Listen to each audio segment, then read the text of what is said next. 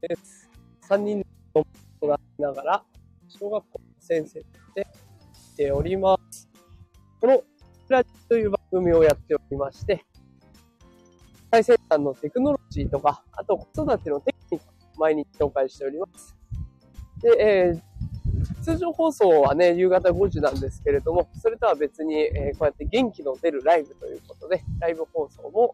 まあ、本当だったら朝のね、しちじにじゅっぷん頃からやっております。で、今日はね、こんな時間に、えー、どうしてライブ配信になったかというとですね、今、む、子供がちょっと体調を崩しまして、午前中お休みをいただいておりました。で、今、出勤途中っていうね、ところなんですね。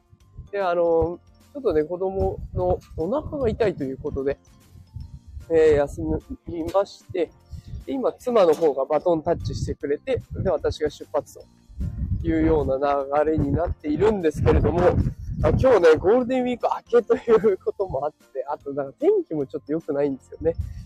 うん、ちょっと朝寒かったりとかしたので、まあ、そういったところ、ストレスだったり、まあ、天候だったりね、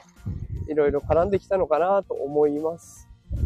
で、えー、今日の元気が出るライブのテーマは、この子供の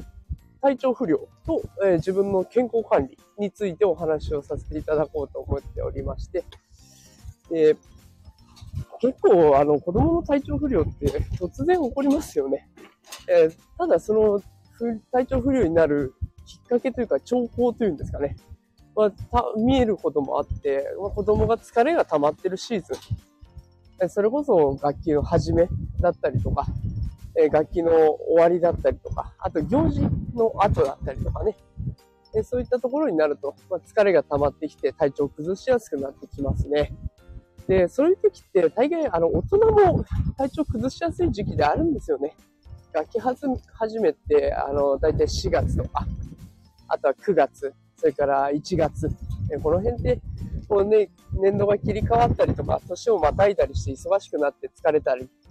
あと、学期末になってくると、今度逆にしちがつ、それからじゅうにがつ、さんがつと、こう年度末だったり年末だったりとか控えてるわけですから、まあ、そこもね、当然忙しくなってくるので、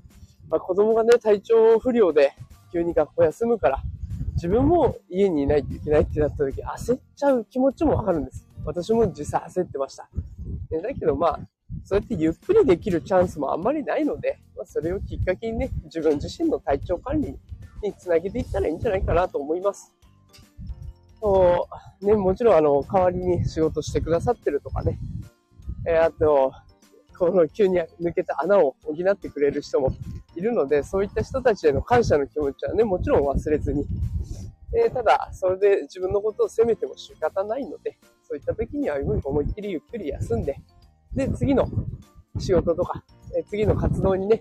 つなげていくっていう感じでいいんじゃないかなと私は個人的に思っております。えー、このゴールデンウィーク明け、えー、いろいろ心がね、疲れてる人もいらっしゃるんじゃないかなと思いまして、えー、今日はこんな配信をさせていただきました。で、きっときゅう連休休んだ方もいっぱいあるんじゃないでしょうかね。で、今日この後私も学校に向かって子供たちと会いますけど、どんな顔でこう対面できるのかなっていうのが、まあ、楽しみでありつつちょっと不安でもありますね。まあ、学校行きたくなかったなって思ってる子もいる、そりゃいるよなと思いながら、えまあそこでね、笑顔にできるように、え今日も一日これから頑張っていこうと思います。えー、それではお昼のね、このランチタイムにライブ放送ということで、ちょっと初めましての方もいらっしゃると思いますが、聞いてくださってありがとうございます。えー、ぜひね、この後も午後、えー、素敵な時間をお過ごしください。それでは最後まで聞いてくださってありがとうございました。夕方ごじ、通常放送やってますので、よかったらフォローして聞きに来てください。ではまた会いましょう。さよなら。